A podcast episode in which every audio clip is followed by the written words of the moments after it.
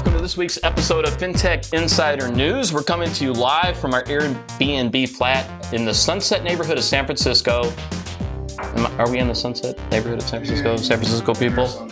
Inner Sunset. Jesus, San Francisco people are weird. We're in the inner Sunset neighborhood of San Francisco. I have no clue what that means. I'm Sam Maule. I'm joined by my 11FS work sons, Ollie Judge and Michael Bailey. We've recorded a State of the Union show last night. We prepped for our San Francisco After Dark show, which will be tomorrow. Both of those are garbage. Tell us about what's happening tonight. Oh, tonight, yeah, the tonight show is good. However, we have bought groceries at Safeway like five freaking times. We walked up and down that hill. Ollie's cooked two breakfasts, two dinners. He's drank a lot of beers in between that. We watched Liverpool bounce Man City out of Champions League today. I got a kick-ass haircut from two, two Irish ladies that live down the street. And we're from, it takes two people to cut your hair. well, they were from Ireland and we chatted, so I thought it was really cool. All right. Anyways, enough about all that crap because John has already been giving me a hard time. So let's talk about the guests we have sitting around the table. So joining us today, Dan Macklin. He's a semi-retired Englishman who resides in San Francisco. He putters around in his Fiat convertible. Fiat, right? It's not a convertible. It is Your electric Fiat because he's so American now. He was once the co-founder of some small startup called SoFi. How you doing, Dan? I'm doing well. Good to be here, Sam. It is. good. We have finally met. We have talked on the phone and Yeah, given each have. other crap We have forever now. Thank you for having me. Yeah, this would be the one and only time Dan Macklin is on this um, podcast. Then we have, and it's Dan's fault. All right, Yuliya. I say the name right? Yes. And the surname is, no, I'm Ta- not saying it, Tarasava. Which is from Belarus originally. You also lived in Kenya, and where else have you lived? God knows. Um, London. I was on the East Coast in New York for a long time, and now San Francisco. You're like my hero. You're the, one of the co-founders of C Note, and we are going to take a picture of her laptop because she actually says on her laptop, the face of it, "Hi, I created C Note." talk to me. Best brand advertising I've ever seen, and we're going to talk about C Note a little bit later to get a better idea of exactly what that is. Then we have Divine, and I'm going to say it. AKA Victor Lombard. That is the only time we're going to say Victor Lombard on this show because he is divine. Victor D. Lombard. D. Yeah, yeah. So Divine's a great friend of mine, great rapper, artist, co-founder of Black Tech, moved from Brooklyn to Silicon Valley. Yeah. About how long ago? Uh, a month? A month now? Oh my god! All That right. long. Been a while. Yeah, enough that he's still wearing a Mets hat, which is weird. if you haven't listened to my uh, Connection Interrupted podcast interview with Divine, you have to. One, you're dead to me if you haven't listened to it. I didn't listen to that. John's dead to me. He's gone. But it is actually one of the best podcasts. Michael, who's in the room, um, Divine actually went through his playlist and said, "Here's some goody tracks that kind of describe my life." And Michael wound those in to that interview, Yeah, and killed didn't he it. kill it? He killed it. It was great. Killed it. All right, and last but not least, Was- you fuck. John Waupsh, you fuck, who just wandered into our flat. So I asked him to be on the show. He's also the head of innovation at Kasasa. He's a published author. What's the name of the book? Nobody knows. Uh, come on, it's a good book. What was the name of the book? Bankruption. Bank Bankruption. And that's the only time we'll mention that book for the rest of this night. So with that, let's The get, over under on is 12. So Okay. I'm going to get, I got a few more to go. I want to see how he works that in. It's actually a very good book targeted to, would you say mid-tier banks? Mid to small tier banks? Everybody, everybody should read it. Buy a copy, buy two. They're great to get for Christmas. Shameless plug. Shameless, pl- you're allowed to do shameless plugs. All right, let's get into the news. This has been a fascinating day. Again, we're in San Francisco. Um, what is the day today? Um, the 10th of April when we're recording this? This is the day that Mark Zuckerberg went before Congress and testified. So I think we might start with that because there's way too many stories. I do need to give a plug though. All the stories we talk about today are from our 11FS and FinTech Insider community. We have, it's called fintechinsidernews.com. Check it out for the latest industry news and sign up to get involved and discuss the stories with everyone on the show and in our community. So take a look at that. So the first one, uh, Facebook goes to Congress. Zuck was, as everyone loves to call him, was up in front of Congress today. I think I missed most of that. Have any of you watched any of the testimony today? It was incredible. I did watch it. Was it theater? Um, embarrassingly enough, I it. I was working in a hotel, so I was like, uh, I, I saw, I, I started at like twelve thirty, so I think I saw every minute of it. Uh, One who was in a suit, which one of the funniest tweets was there's some dead intern at Facebook who has no clothes on right now. So he was in a full suit. Yeah, he was in a suit. He looked great. I'll tell you one thing. I mean, here's the thing. So, so Zuck, first of all, or Mark or whatever the hell people call him, everyone was like, he's going to crumble in front of everybody. He did a great job. Kept his composure, super chill. I mean, it was, uh, it was exciting to watch him up there. The, I, personally, I felt um, as I was watching it, I felt like uh, you know, there's a lot of jokes you can make about generational divide. I, I read some of those on Twitter. I get it, but I honestly felt sad. I felt sad for our country. Like, you know, here you had a guy who literally, I mean, controls a huge part of the world, whether he wants to believe it or not. How many users are on Facebook? Billion, two billion? few billion. Billion, yeah. Two, two billion. Okay. Two billion. And the, the other side of, you know, everybody was asking questions also controlled the free world. And they were both talking to each other like they were aliens. And it was just, it was a, it was a very interesting thing to kind of be a part of. And it just, uh, it, uh, to me, it wasn't as inspirational as maybe it should have been. It, it felt more sad than anything else. It felt like, goodness gracious, you know, Mark, perhaps you should go back, really think about the power that you can, that you have on this world and, and really affect some dramatic change. You know, instead of just giving the middle finger to the government because that's a fun thing, flippant thing to do, instead really think about the power that you have and and shape this world as he's already done and you know and with his money do it do it through the through the system So here's the funny thing at this table, right? There's four of us sitting around talking about this. So Divine, John, myself, we're all, you know, originally from the US. But but Dan Yuliya, Europe coming over, right? And not like you've got it, the world figured out over there too. So but but still, living here in the US and watching this, do you just look at this and go, "Oh god, just is there hope?"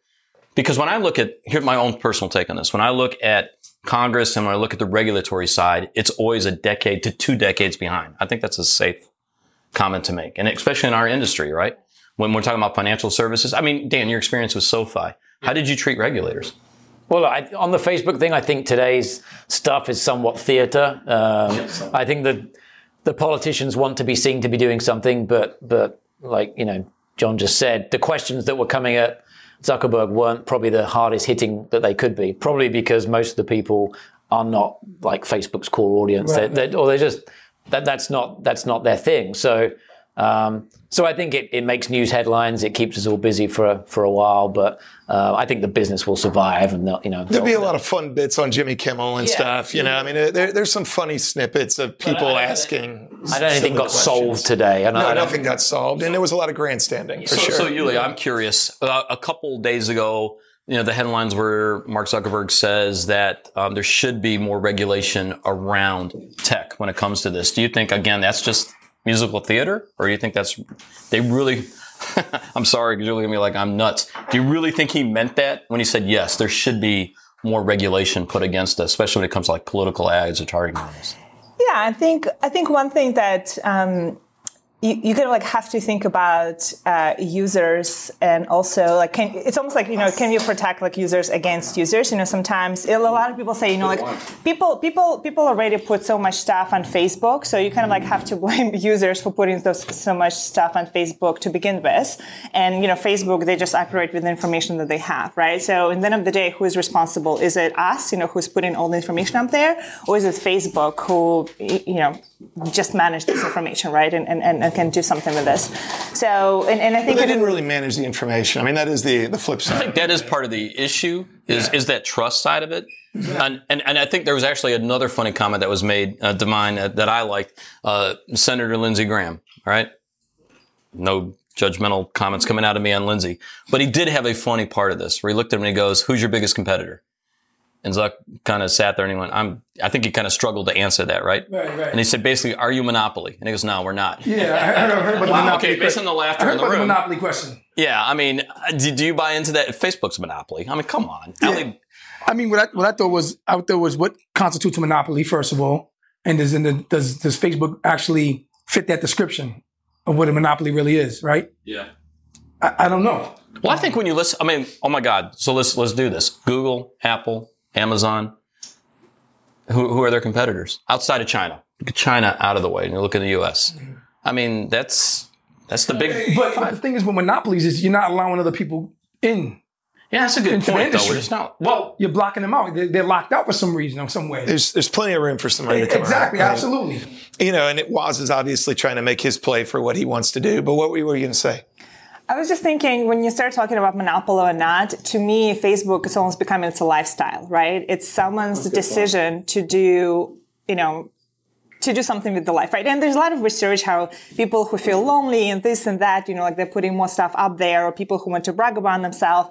And so, you know, I think it's it's everyone's decision to be there or not. And so, uh, I don't. Again, to me, I don't look at them as, as, as, a company. You know, to me, it's almost like it's a it, it's a part of our life. It's a societal norm. Yeah, it's a, exactly. it's a social norm right now, right? Yeah. Or for someone, it's for someone's a social norm, for someone, it's not. But it's it's to me, it's our decision. And I, I, I, think that's the difficult thing because with all the news that came out, people were kind of uh, pretending to be appalled by it, but very few people I've met have deleted their their profile. Yeah. People I think are now kind of reliant on Facebook for how they interact with their friends, and it's Including become all those senators. Yeah, exactly. every, every single one of them. I mean, but go ahead. I'm sorry. I mean, no, just to the point where it's not as simple as just deleting an app. I think it, it's big for many people. It's a much bigger part of their life, and it's the way they interact with people. Um, so, but know, if you're dumb sense. enough to take a cert, I, uh, I, don't, I, don't, I don't, maybe I'm biasing the room by asking, but but has anybody gotten the notice that your information was taken? Not yet. No, I haven't either. I think it's, I mean, to be frank, I think it's uh, a. no, no, you can you can do the little thing, and Facebook will tell you. So you can hit the little link, and Facebook tells you your information's fine, um, and my information is fine because I didn't. I, I don't do personality IQ surveys. You don't do the stupid quizzes that constantly are forwarded around. Like. Yeah. How much they really know about what are you doing that crap for? Yeah. You know, uh, yeah, a little bit of it. It's a, uh, you know, a Darwin sort of thing. So, so let's let's let's shift a little bit. This whole first segment's basically on Facebook, but again, you look where we're at, right? I mean, we're in the heart of it. Um, well, actually, we're on the sunset side. I'm sorry, inner sunset. We're in the inner heart side of God. We have learned a lot about San Francisco, man. Don't call it Frisco. Don't call it oh, San Fran. Oh, Jesus, Mark, look at that. Yeah, you're not allowed. I learned that last night. Right? Do you really love rice here? Is this the? is that really the San Francisco treat? It is. That's the, it is an amazing. tell you what the San Francisco treat is. Devon yeah. got a box of it on his doorstep. That's, that's just, outer sunset. All right, so. But there's a second story, and I think this one's actually very relevant, and I, and I like this one. So, um, a, a, a, couple years ago, Mark Zuckerberg did an interview with Kara Swisher from Recode, right? Where he sat on stage and it's called the Sweat Attack, right? Where she, Kara, basically, she's one of my. I love her podcast. By the right? way, that was like eight years ago. But it's a great. I know, but doesn't him. it feel just like a couple to an old guy like you? Oh God. You have more gray just, hair than me. You have more hair than me, but you also have more gray hair than me. Oh, so gray. Yeah, I know. but but Kara, she her podcast is outstanding. I think Recode Decode is a great one, and she's a very good interviewer. And she actually went off when she knew that um, Mark Zuckerberg was going to go before Congress. She actually had a, an article, and Politico talks about this, that she basically blasted Washington and the press for saying, You're and this was before today, saying you're not going to ask squat. And here, here's her, here's what she wrote. Interesting. Mark Zuckerberg is one of the richest people on earth. He's an adult. He's he's a 30 something year old male who's been an executive for a while. He can answer questions like he's a CEO. He founded the company, stopped juvenilizing men here in Silicon Valley. She proposed this direct line of questioning. What the hell happened with Cambridge Analytica? Please tell us in detail and in triplicate, and don't ask him anything else. And I didn't see it today, but my assumption is in triplicate that wasn't asked today. they danced around everything else. Yes. That, well, I don't. I'm not sure they danced around. I mean, to to Dave's point, uh, is it? Can I call you Dave? You can call him Dan. Dan. Okay. Well, I just I, I like the name Dave. But you actually call you Dave. You call me Dave. the question was, can I call you Dave? I like. Oh, Not Dave was like, yeah. You can call me that. Like Dave's in the living room raising his hand like he wants to join. All right, so Dan. But but to, to your point, I mean, there, there, was definitely a divide there, and and I think people struggled with what exactly to ask, and also there was grandstanding. So so it, there was no time for Mark to even answer some of the more poignant questions, and thankfully Mark got in a very important point but he had to answer the exact same point probably four different times, which was each, time someone would say, so when you sell your information to advertisers, he had to re-explain. No, here's the deal. You're a ski store and you want to sell skis to somebody. You target and we transfer the information. We do all this stuff.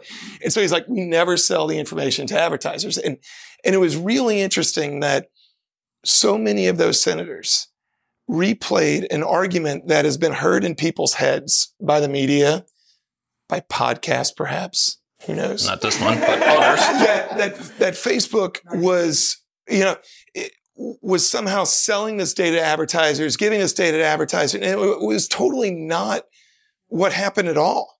It was like all this uproar is actually around something that is bad, but it's bad. It's bad in a totally different way. Like, why are we having a discussion around something so completely false? So here's what's interesting in this room. Okay, um, outside of John, the ass, the three of you are company founders. Sorry, John. The three of you have helped found companies, right? All of you. And also in the room, we have um, Ohad Do you realize Samet. I also was a company founder? And you wrote a book. I, no one cares. But Ohad is in the room also. So we have Ohad Samet, who's from True Accord, right? Hey, Ohad. And, and we're going to play in the mic.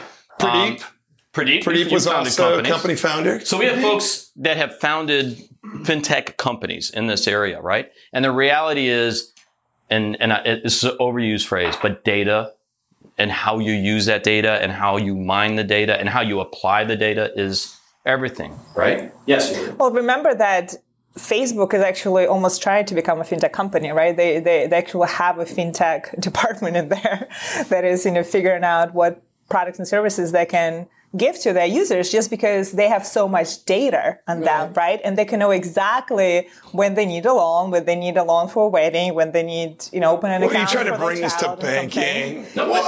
This is an important But I point, think though. it's, this is a great point, right? Like more, more, more you know about the users. So let's do two things real quick, and then Dan, I'm gonna I'm gonna go to you. So quickly, give me like the 30 second pitch. What is C Note for listeners that aren't familiar with it? Yeah, so C-Note, it's a women-led fintech company um, that really here to redesign the finance, um, what it stands for, and who it serves. And the way we do that is we create competitive products um, that really have social impact embedded in it. So our first product, which is C-Note Savings, uh, it's a it's a product where you can earn 35x more on your cash um, by investing in underserved communities in the United States. So women, low income, minorities. So, so also on that note, Divine, let's go to you. So, Black Tech, the, the concept behind Black Tech, what is it you want to do? I mean, yeah, we're trying to we're trying to empower the financially excluded to build wealth. The unbanked, the underbanked, um, disadvantaged communities, underprivileged communities, empower them to get on the pathway towards wealth building. So, SoFi, Dan, the original, when you guys put the idea together, what was the, the concept there? financial services for the next generation. We started with student loan refinancing, spread to mortgages and personal loans, and then um, now SoFi Money's coming out, the whole kind of checking account equivalent, um, and, and beyond. Many products in the pipeline. Oh, I, I left in June. Right. Yeah. Dr- to drive his Fiat, his electric Fiat. disclaimer the All end. right. And then one more founder, and even though we do have another one sitting in the living room. So, Ohad with True Accord. What's True Accord? True Accord is using machine learning and carefully curated content to radically change the user experience in debt collection for consumers. We collect for banks, debt buyers, uh, lenders, some of them maybe in this room, um, and we improve what the consumers experience in that collection. We collect better, we increase consumer happiness, we serve them the way they want by giving them the communication channels they want and the payment uh, arrangements that they want, and basically everybody wins. And then, and then John. All right. So I, I love giving John a hard time because he never stops giving me a hard time. But It's all right. Kasasa. It's only, it's only been 14 years. yeah, I know. So Kasasa, a real long quick. time. We help we help credit unions and community banks get younger account holders, So consumers. every single one of you, right? Data and how you use data and access to that data, right? Is everything. Am I, am I wrong here? 100%.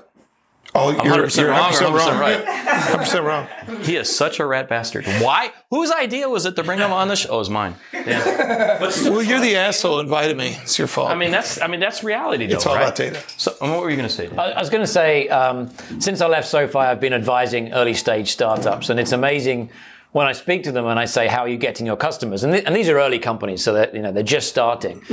Facebook is almost always the first thing they say or the second thing they say, and.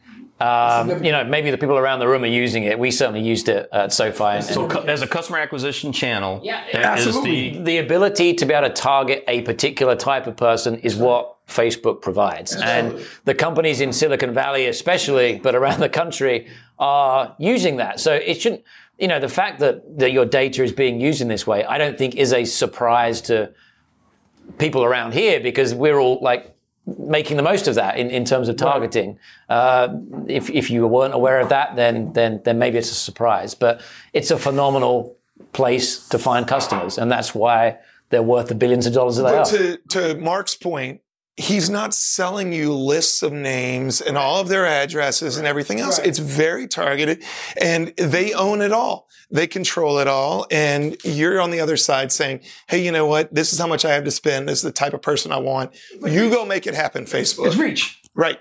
You got it. So, so divine. So this is a, uh, so conceptually, right? You're going through the different seed rounds now, right? For for the idea you have with Black right, Tech. of course. so how you target a, a specific community or segment, right, is is prevalent, and that's front and center for you. Absolutely, absolutely. And, and and Facebook is one of our channels, right? We create a, a robust uh, group that, that that we we provide information and content to, Yeah. and we and we get the grassroots, you know, excited about what we're doing. We get them involved because it's social impact driven, and Facebook is is, is really the ground for that.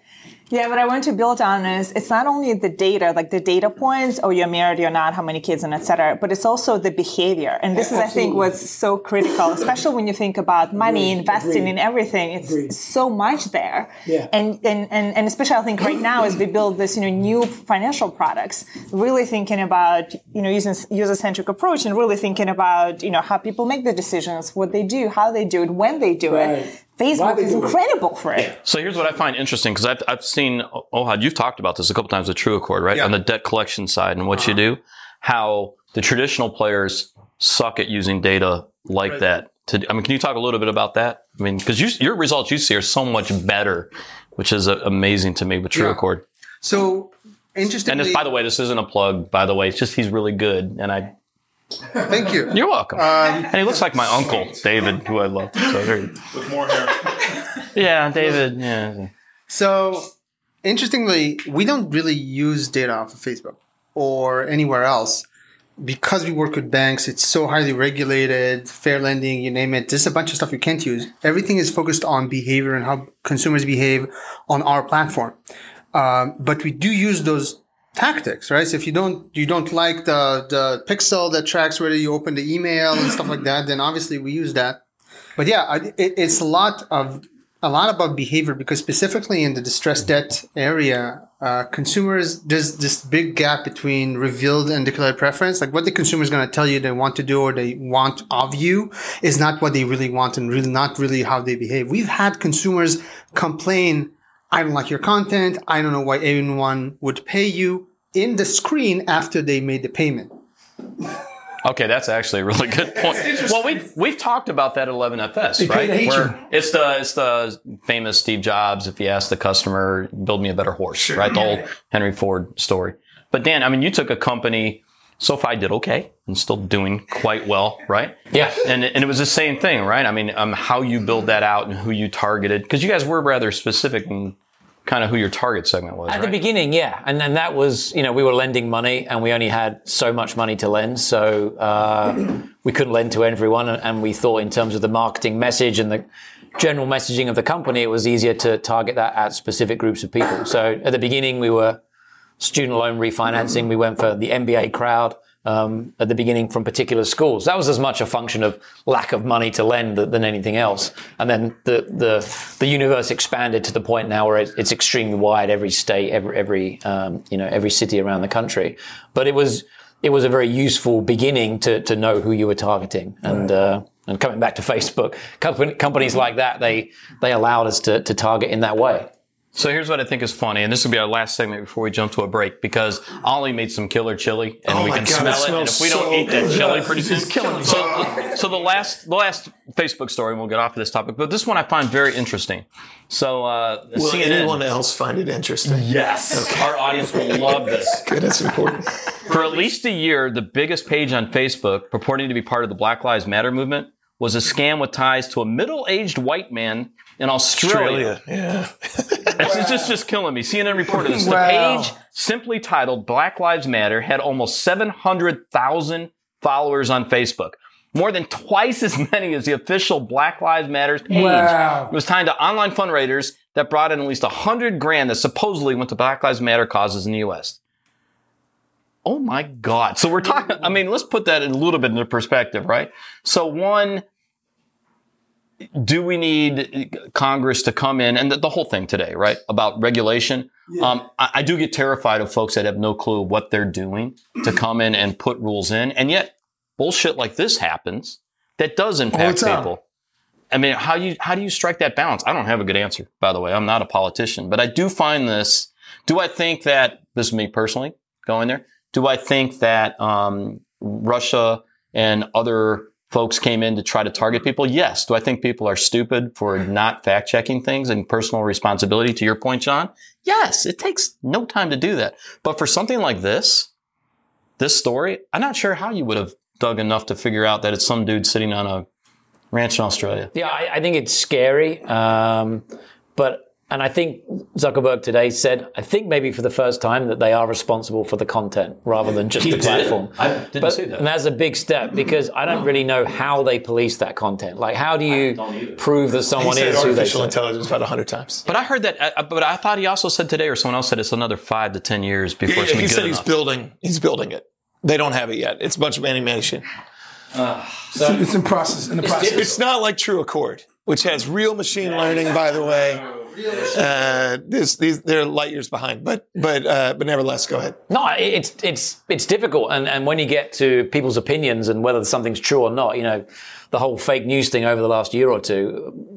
Who do you know? Who do you believe? How do you know who to And, believe? and just not the U.S. Right? Of course, The UK, everything, thank you for everything, Brexit. everything. Uh, I think Facebook is a scapegoat. I mean, oh, by raise of hands, everybody in the house right now. I'm curious on this. How many think Facebook is a scapegoat? 'Cause I know Mark's like making a face. I got a lot of hands going up. I, think it- I know. I'm sorry. I think, I'm not I raising my hand. I think I it's think- easy. It's easy to blame that. Just like it's easy to blame Fox News for believing that Trump is the hottest shit ever. Like, like if that's all you're going to watch, then of course your mind's going to be affected. Now the question is, you know, is Facebook going after 12 year old people to purposefully control, you know, what mid, what teenagers might think? No, they're not necessarily doing that. No, they're stupid. Yes, I agree. In many ways, they're not necessarily following what they, you know, proper, maybe the way that they're, uh, there's a moral sort of compass that might be lost a little bit. But at the same time, guys, uh, we live right now. What we're coming to is this like we're growing up as teenagers as a as the you know as a country, and we're accepting the fact that oh my gosh, maybe what my parents told me, maybe my dad didn't know exactly where the water went whenever I flushed the toilet, right? Like these questions that, I That is the him when I was, like, weirdest analogy I have ever heard on this show. No, I love that. I love that. But that's what I mean. Like, like it was just, you know, maybe, maybe actually we've been making this shit up as we've gone along. Now that I do this believe. whole time. Yeah. And we're sitting here going, oh crap, actually this is way bigger than an app on a phone. And I think that's, that's really like what I saw today is people just realizing, including Mark, including realizing, wow, oh shit, I'm actually sitting in front of Congress and being asked some serious questions. This isn't the last 12 times when I was kind of slapped on the wrist. So here's here's what I like the most about doing this show. All right, and, and I do mean that. And how many podcasts have we done, Ollie? Now of this episodes, 200 plus at this point. Way too many. Should shut this off. 201 of this. What I like is is actually getting the chance to sit down with folks that, in my opinion, are trying to solve a real problem that haven't that have been ignored. Right? We've coasted. Let's be honest. Right? And within our industry, we've coasted for a while. So the, the True Accords, the C notes, the SoFis, the Black Techs, Kasasa is coming in and putting those in, trying to solve actual problems, right? And attacking something and not creating a dog, a dog walking app, right? Not that there's anything wrong with the dog walking app, but come on, right? And and on that little soliloquy, I how do you say that word? Soliloquy. Yes, Waupsh. On that note, I have a need for chili, so we're going to throw to our sponsors, Let's go. and we'll be back. There you go. We wanted to let you know that if you love this show, how about seeing it live? We're going to be at Money 2020 Europe in Amsterdam this June, and we're bringing FinTech Insider live with us. We'll be bringing the podcast to the main stage right before the drinks reception, and you can be there. Sign up for tickets now. Go to europe.money2020.com forward slash register and use discount code 1811FS. That's 1811FS to get 200 euros off the ticket price. Welcome back. As a reminder, FinTech Insiders brought to you by 11FS. We build digital products and services for clients big and small. If you want to reach out to us, you can find us at 11fs.com. Connect with us on Twitter at 11FS team or drop us an email at hello at 11fs.com. Now on with the show. Um, so we're going to shift off of Facebook. We took the first part of the show, kind of really focused in, which made sense because of the massive story uh, today. But was also a pretty big story was um, this was Equal Pay Day, actually, April 10th. Um, actually, I, I didn't know this. April, uh, Equal Pay Day was founded, I think, in 1996. So it's not something that's new. It's been around for a while, but I think for the most part, probably ignored, right? Um, I think that's safe to say. But with everything that's happened over, I think the past year, it's easy to say with Me Too and God, take your pick, um, Weinstein and God, everybody else. I think it definitely came to the forefront. So there's a pretty interesting study um, that came out around. They did a gender scorecard for some of the major companies got um, um, rated on this. And actually, Julia, you pointed this out to me, and I thought, you know what? It's funny because I did not put this story in. So thank you, one, Oh, for putting it in. of course. And two, I do, I think this is interesting because you've been in this industry for a while. You're, you, you know, I think actually in your bio you talk about you've been on Wall Street For about 10 in years. suite, yeah, for a decade, right? Um, I'm old. so how frustrating of an issue is this? I- I'll throw that out there because honestly, I mean, when you look at this, have you seen the disparity? Um, I've seen the disparity, but also I think I've seen the disparity. I just didn't really feel empowered to do anything about it. Um, and I'm kind of interested what I would have done right now if I've you know, if I've seen these results and if I've, you know, seen everything that happened over the last, you know, year, um, and actually how women actually think about it right now, right? Just because I think, I think what people say often is it's, it's one, again, it's corporate responsibility, right? To, to make sure that women and minorities and everyone else get exactly the same opportunities. They, they get people in the pool and etc. But it's also, you know, us asking, right? We all know that men, you know, ask for much more, and if you ask for more, you receive more. And women, you know, we just don't ask for as much, and that's why you know we don't receive as much because if you're not asked, you know, if you don't ask, you're not going to receive. So I'm curious, Dan, with, with SoFi, when you were putting the team together, because you went through some pretty rapid growth, right? Yeah. With talent and building. How, how big is SoFi now, employee wise? I know you're not there. You I left in June. It was about 1,200 people. I think so it's a it's, decent it's, sized it's a couple or a few hundred bigger than that. Um, but just building on what Julia said, we at SoFi we are very conscious of um, trying to help our members, our customers with their careers, and we did something called Raise Week, where we were basically empowering people to give them the tools to ask for a raise. People are very nervous about asking for a raise, and I do think there is a bit of a male-female divide in terms of how like aggressive people are asking for this stuff. So we had a week where we were trying to empower people and give them the information and, and make them ask that question. And it's a huge success. And I, th- I think so, it's not the only thing, but one thing is ask for a raise, like try and find out your value and, and try and make it happen. And, and that's tough, but you should try. Yeah, I've been I've been in the industry a while now, right? Been doing this, um, and so I've been in the management role for quite a while. And it is I- and reflecting on this. That's something I think about, but I can remember when I was in England, I had um, a younger lady who was on my team that I hired, who was brilliant. I mean, um, loved her to death. She was fantastic, and it was funny because I remember her coming to me and saying, "Hey, I want to apply for this role within the company, but I'm not sure I could do it."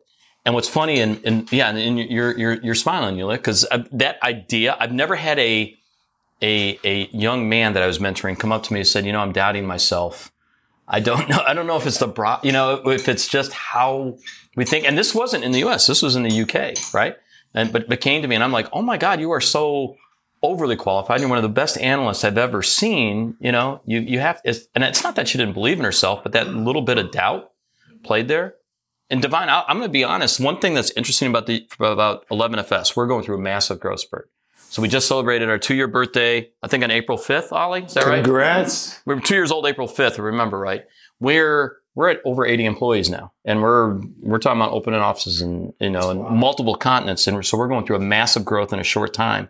But and this is an honest statement. When you look at our website and you look at who we are, the one thing that is striking to me, and I've told our, our head of HR, Sophie, who's fantastic, but I said it is rather interesting because we're one white ass looking company. And I don't mean that mean, but it is, you know, there's, the there's a lot of at, man? guys. noticed it. What the I've brothers noticed said, it man? Have you yesterday. noticed it, I've Julia? noticed it. Yes, I she went came on up- the podcast. I went under every It's single diversity, woman man. and actually even saw what woman is doing because I think we like tend to put women. Oh, they can be designers, which you have guys in your team oh, and Oh, I then know. assistants and etc. But it's true. Than, ex- no, absolutely. head of HR, right? But I, one, I work. This is the greatest company I personally have ever worked for, and I've worked for global powerhouses, and I hmm. love 11FS. But I've told Sophie when we talked about this, who heads up our HR, she came from Revolut, I think, if I remember right. I told Sophie as we're building out the team in the U.S., one of my own chief goals is to really look at this from a from a. I don't want it to look like it does today, right? I mean, and, and and it's also not easy, Dan. By the way, I don't think it is an easy thing to do because we we hammer on you want the best talent, right? Yeah, and, I- and you do. I remember at the be- uh, two years into SoFi, we were trying to sell to a partner, and they made the same comment. They said, "I've just been to your website; it's all guys there, or nearly all guys there." So Yeah, it has to be diverse, man. Some inclusion is necessary. No, I mean, it is right. I mean, um, who's Tom Peters? So I got the um, I had the opportunity for my Connection Interrupted podcast. that was a great segue. So for our other podcast, It wasn't a it's our interview series. segue. It wasn't a It's a segue. You are the guy who's narrating everything. So you have notes. You're reading a- Tom Peters right It's now. a wonderful podcast, but I had the opportunity. Tom Peters, who's been writing management books since 1982, which I find amazing, right?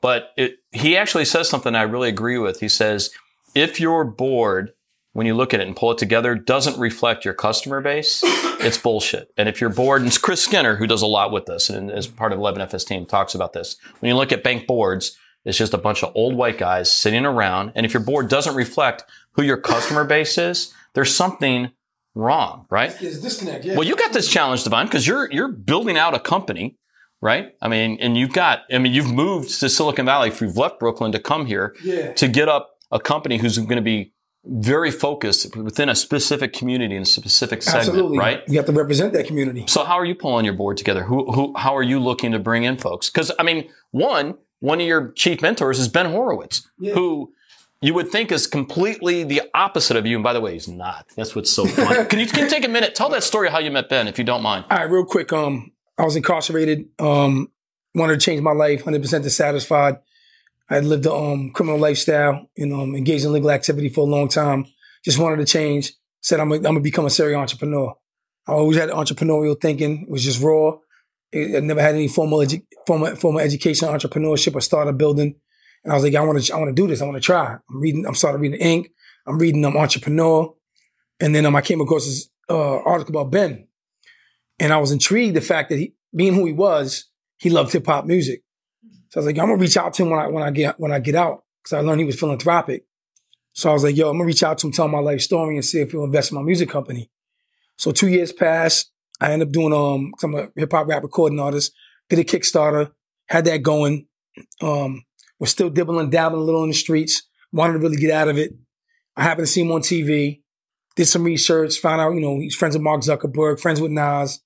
First thing I said when I saw Nas, I was like, yo, Nas beat me to it. But you know, at least it's Nas, right? Can't complain. Um, so then the next, so the next thing I was like, um, I, I seen he had a book, he had a book out, he had a blog, went to his blog, read the story called The Legend of the Blind MC. Really, really compelled me to reach out to him. And I connected with his spirit because I read other blogs of his where the proceeds of his of his book was going to women in the struggle in Africa. And I really identified with that. And I was like, yo, this, this brother's serious. And this is before I knew his wife was African American, straight out of Compton. You know what I I'm saying? she, Felicia Horowitz Felicia straight out of Compton. Oh, that's funny. I and, didn't know and- that. and she's the first um, in, a, in a family to go to college. So it was, it was real interesting that whole dynamic. I'm like, yo, this is this is crazy. So I was compelled to reach out to him, reach out to him on Twitter, told him my life story. But instead of asking for money, I said, yo, well, you mentor me. You know what? Your, your your whole story, and it actually gets back to John what you were talking about with Facebook, is that that level of personal responsibility to take that step. Um, but I also think as senior leaders within, and I'm I'm, I'm not going to say fintech. I actually I hate the word fintech, which is rather sad because our podcast is called FinTech Insider, but it's such it's tech, right? I mean, I, I really at it as tech. But as as leaders, and as every single person in this flat right now, right? We have so many company founders. We have you know chief innovation officers. We we have that responsibility to look for talent, but also look for folks that that have the capability, right? And, or you mentor and bring up. Because Exactly. Divine, your background Exactly. had nothing to do with with payments. Had nothing was, to do with yeah, I was this. so far moved from technology. In period, I mean, I use technology to make music, but look where you're at now. but it was subjective. It was never objective Yeah. until I met Ben. I meet Ben, I'm like, I'm at his crib, like, yo, check this.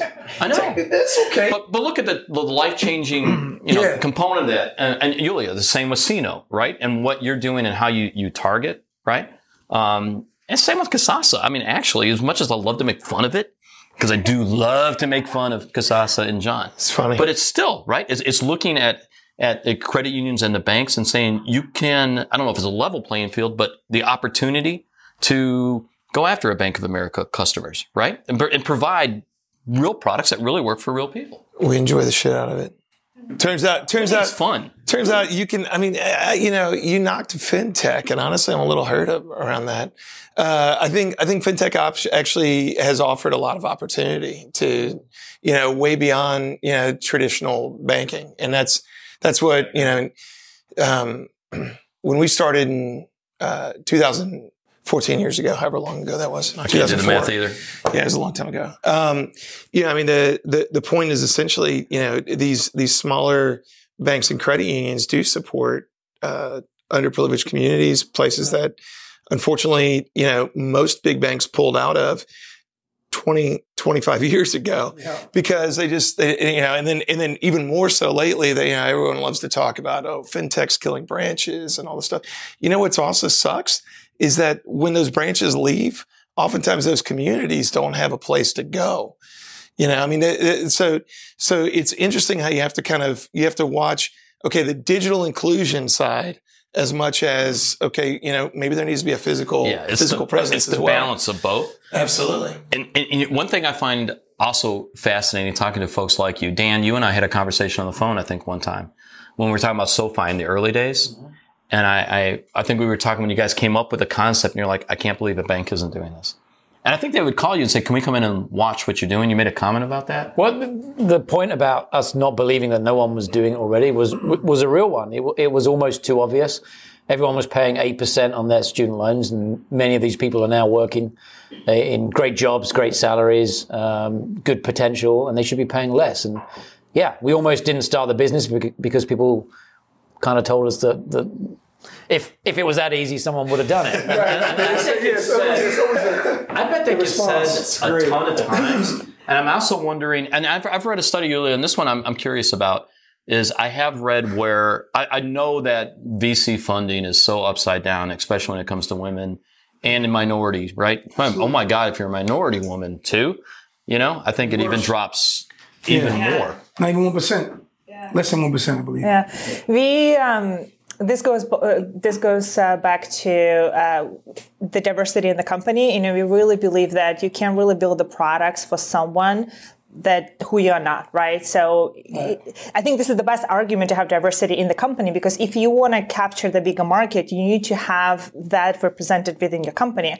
And for us, going, going to your point about VCs, I think a lot of people when they look at us, you're like, you you are two women in finance who wants to build a fintech company.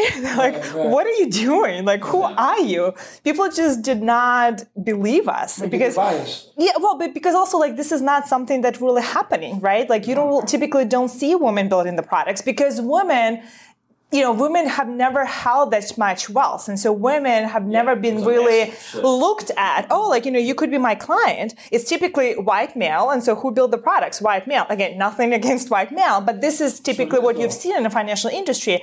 And now they start waking up because now, you know, women, I think the statistics is, you know, they do hold, you know, majority of investable assets, you know, whatever they defined. You know, millennials are coming in. And so now a lot of the financial institutions find themselves like, oh, like now we kind of like have to watch to that trend, but then we don't really have anyone to, to build it. Or, you know, if we don't have technology, we're not just not set up to do that. Here's here's what I would say on this topic.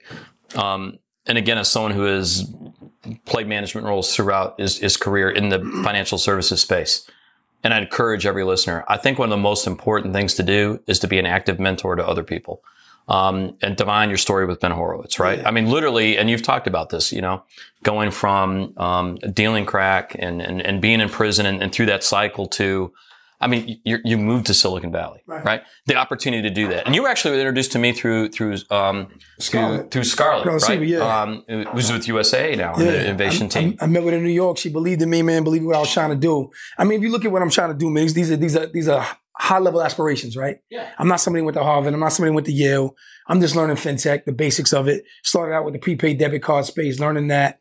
Um, I'm still figuring out cryptocurrencies and blockchain and all that, you know. So Well, here's here's what I would say, right? And and and as much crap as I love to give to John, um, but one of the things John does, you are an active um, uh, mentor. So, I mean, for example, I um, mentor you. Well, yeah, but, but, but you've done work. You've done work with Bank Innovation, right? The program they have. Yeah, it's true. I mean, It's I've true. actually. He doesn't know this, but I dialed into the webinar. I hate. Oh my god, I, I can't believe I did that. I was bored. There was nothing on TV. but you do. You you take the time to mentor the folks that are coming up. And, and as much crap as I like to give them, your book is actually built, I think, parts of that book are structured around quit doubting yourself. And that's at a company level or credit union and bank. You, can compete just because you're not Chase or Bank of America. And there's nothing wrong with being them, but you know what I mean? hundred percent. Yeah, I mean, we we do we do everything we can. Thank you for saying that. We do uh, we do everything we can to try to make sure, and you know, internally as well. I mean, we we start off the discussion talking about you know women and and in fintech, and I mean, you had an amazing series, Sam, uh, uh, that um, that just really kind of explored that that topic pretty deep. I don't know how many people you interviewed for that. I lost count. 50, 60.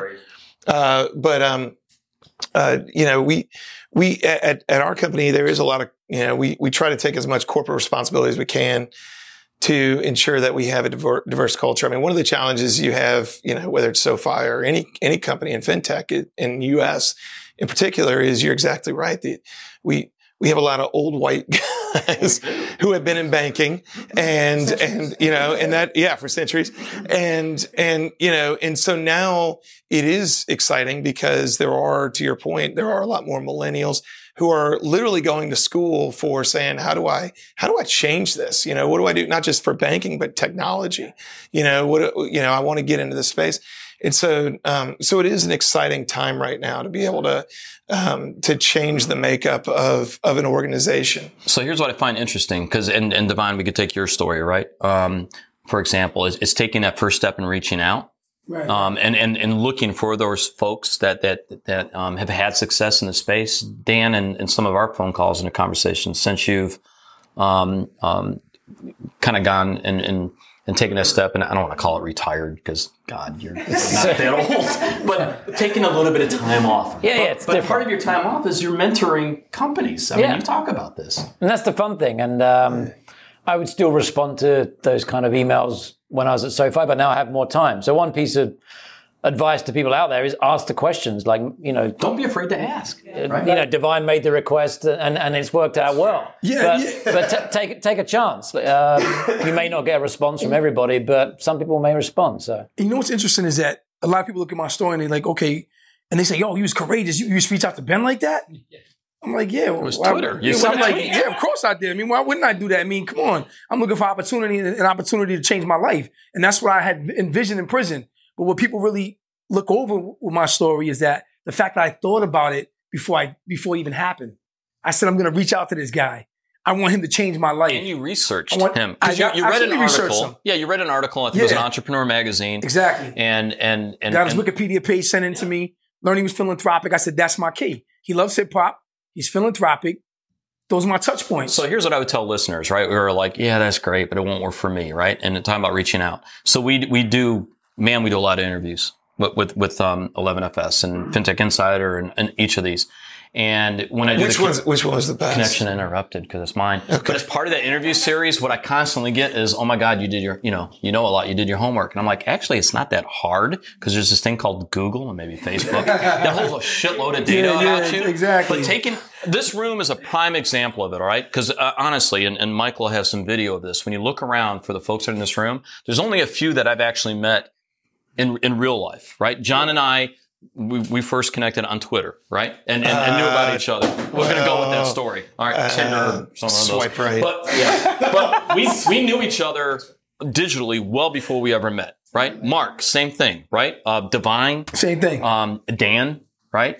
Uh, Dan, I'm, Yuliya's here today because Dan reached out to her, I think on Twitter, Yep. and, and said, "Hey, we're doing a thing tonight. Can you come and be part of this?" It's it's taking that step. So I will say this: I don't care if you're a um, a young black kid just coming out of school, if you're a young woman that's doing this, if you're 51 years old like me and and looking to, there's it's never a time that it's too late to take that step and try. That's technology, man. If you look at technology, technology has, accelerated a paradigm shift in every industry globally. Every industry, every aspect of life, societal aspect of life. We talk about Facebook, talk about these other social um, network platforms. I mean, if you look at it, the, the, before this, there's no barrier. Like the gatekeepers, it's it's it's dissipating.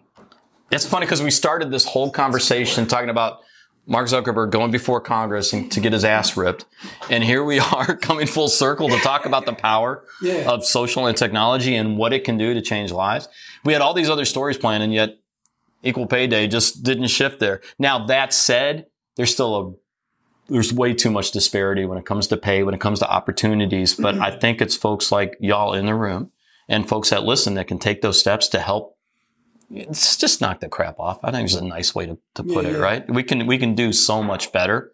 And what encouraged me again is folks like you that is doing this. And what's funny is we run out of time talking on one topic, but an important one. And I'm glad that we spent the time doing that. What I do want to do since we talked about this is folks, if you want to reach out and actually contact some of these, I'm working my way around the room real quick. Dan, if listeners wanted to get in touch with you, what's the best way? Twitter's best at Macklin Dan. Yuliya at CNO, what's the best way to get in touch with you?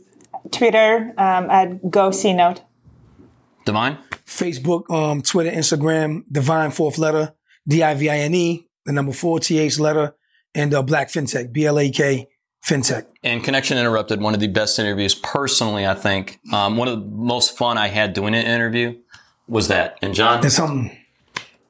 I, I'm just thinking about why I wasn't on Connection Interrupted right now. Oh, God. I interviewed you for that other podcast. So, anyways, go on. At, you know, Twitter, at WAUPSH, W A U P S H. And one more plug for the book, Bankruption. Damn it, we didn't hit 12. Yeah, it is well worth the read. It really is. Um, for everybody, I want to thank you. This has been a really fun show. We have so enjoyed our time in San Francisco. This is going to wrap up another new show for this week. We want to thank every single one of our guests. As always, if you like what you heard this week, come and talk to us at FinTech Insiders on Twitter or podcast at 11fs.com. If you want to send us an email, don't forget to subscribe so you never miss an episode. Please leave us a review on iTunes, five stars. It really helps. And thank you for listening. There you go, guys. I like that second.